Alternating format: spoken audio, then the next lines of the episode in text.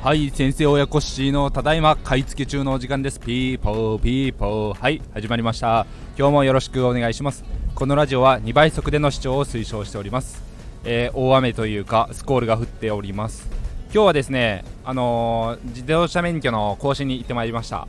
でその後にですね不動産屋さんとアポを取っていまして、えー、土地建物というか売り土地として売られている、え物件のえお話をしてですね、え今その帰りの収録となります。で今回売り土地として売られてるんですけど実は建物があります。で建物もあってですね、え、まあ、一応住めないからという前提で売り土地として売っていますということでした。で、え、物件のですね1300万円ぐらいで売られている売り土地なんですけどあ、まあ、これには裏というか事情があって解体して更地渡しなのでその金額ですという風になってます。で坪単価でいうと17万円ぐらいの、えー、土地になるんですけど、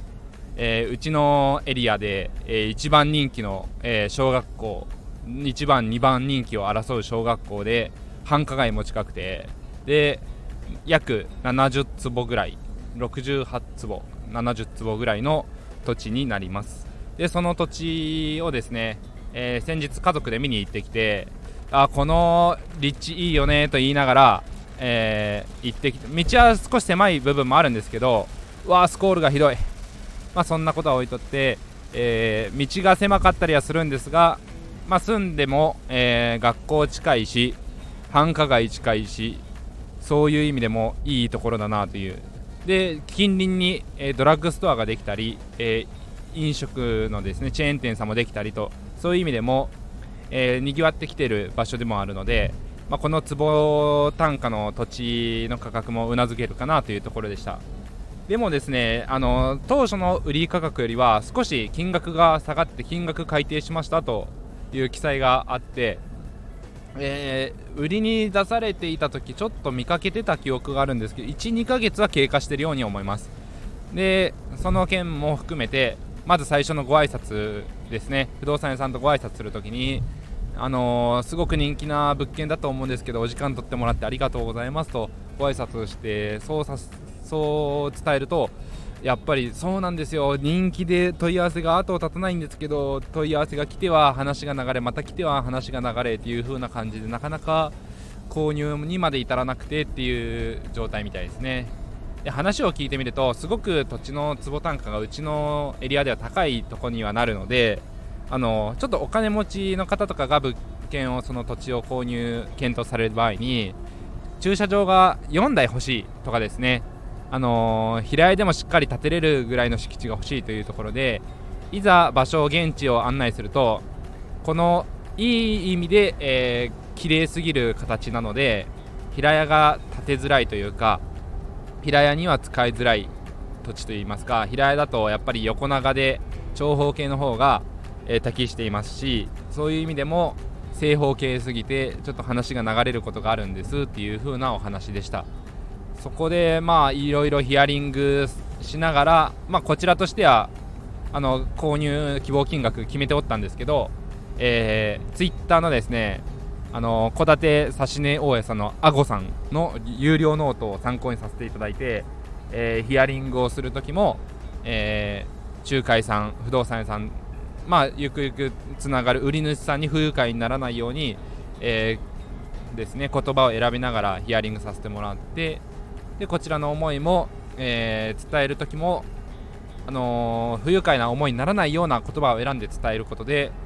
まあ、話をスムーズに持っていけることができたんじゃないかなとは思っています。でこんな買い付けのされ方をしたのは初めてですとは言われてしまったんですけどまあいろいろあのー、先輩大家さんの戸建て投資家さんのですね、えー、買い方とかを参考にさせてもらってもう何かあってもこっちで責任取るというその腹積もりで買い付けというかまあ口頭での買い付けを出させ出させてもらいました。もし、えー、その金額で買い付けが通った場合に解体せずにもう中住めるんだったらリフォームで住んでもいいかなとも思ってはいます。そっちの方が本当はいいんかなとは思うんですが駐車場が確保難しいので、えー、玄関周りの植木を全部抜根したりとかそういうリフォームにお金がかかってくるんかなっていうところですね。そこだけはちょっとどうしようかなと思っています。そんな感じで、えー、口頭買い付けを入れてきました。はい。い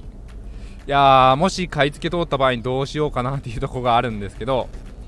えーと土地として建物があっても土地として住宅ローンが通るのか通らないのか。あ今回の物件は、えー、不動産賃貸業として投資ではなくてもう自分たちのマイホームとして検討しているのでなのでこんな高い物件でも検討しているっていうところですね、えー、住宅ローンがでもし買えないとなった場合に正直アウトなんですけどそういう時に車を売って工面すると言ってもうちの車は対して二足三門にしかならない。売っても多分30万ぐらいにしかならないのでどうやってお金を集めるかなっていうところなんですがアパートを売却するのも時間がかかると思いますし、えー、住宅ローンうんなんとかなるかな。あとは NISA を解約全部してもまだそんな大した金額多分積み立てられてないので